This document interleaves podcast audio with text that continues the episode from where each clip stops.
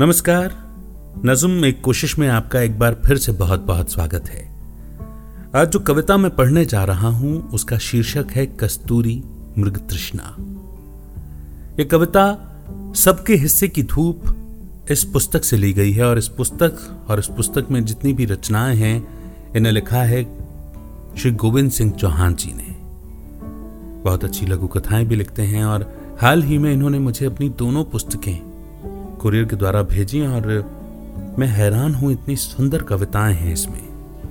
मैं समय समय पर आपको सुनाता रहूँगा, लेकिन आज ये पहली कविता, कस्तूरी मृग तृष्णा। ये कोशिश आपके बीच में रख रहा हूँ। गोविंद सिंह चौहान जी लिखते हैं, मैं भटकता रहा हूँ। मैं भटकता रहा हूँ जन्म से मृत्यु तक। आयुष यात्रा का एक पथिक बनकर खुद से खुद कभी मिल ही नहीं सका। इस संसार सागर में एक तट बनकर। बहता रहा सदैव विस्मृत धाराओं में। समय के पानी में एक नदी बनकर। रिश्ते नातों में था बस एक निठल्ला। अवसादी पहचान का एक नाम बनकर। कुछ एहसास थे कुछ उथली यादें थीं। साथ मेरे कीचड़ सी हम सफ़र बनकर आकंठ सना हुआ था अपने ही परिवेश में।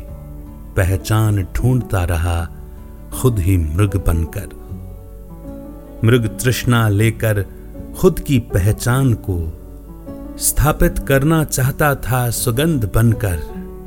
कस्तूरी को कभी देख नहीं पाया मैं। खुद से खुद की ही पहचान बनकर। उम्मीद करता हूँ कि यह पॉडकास्ट आपको पसंद आ रहा है। लेकिन क्या आप खुद का पॉडकास्ट लॉन्च करना चाहते हैं? और पॉडकास्ट को एक व्हीकल के रूप में इस्तेमाल करके अपनी अथॉरिटी क्रेडिबिलिटी और पहुँच को बढ़ाते हुए अपने इन्फ्लुएंस के दायरे को बढ़ाना चाहते हैं, ताकि आप अपनी सर्विस और प्रोडक्ट्स को और भी लोगों तक पहुँचा सकें। तो डिस्क्रिप्शन में दिए हुए फ्री वेबिनार के लिंक पर क्लिक करें। और समझें कि पॉडकास्ट आपकी कैसे हेल्प कर सकता है।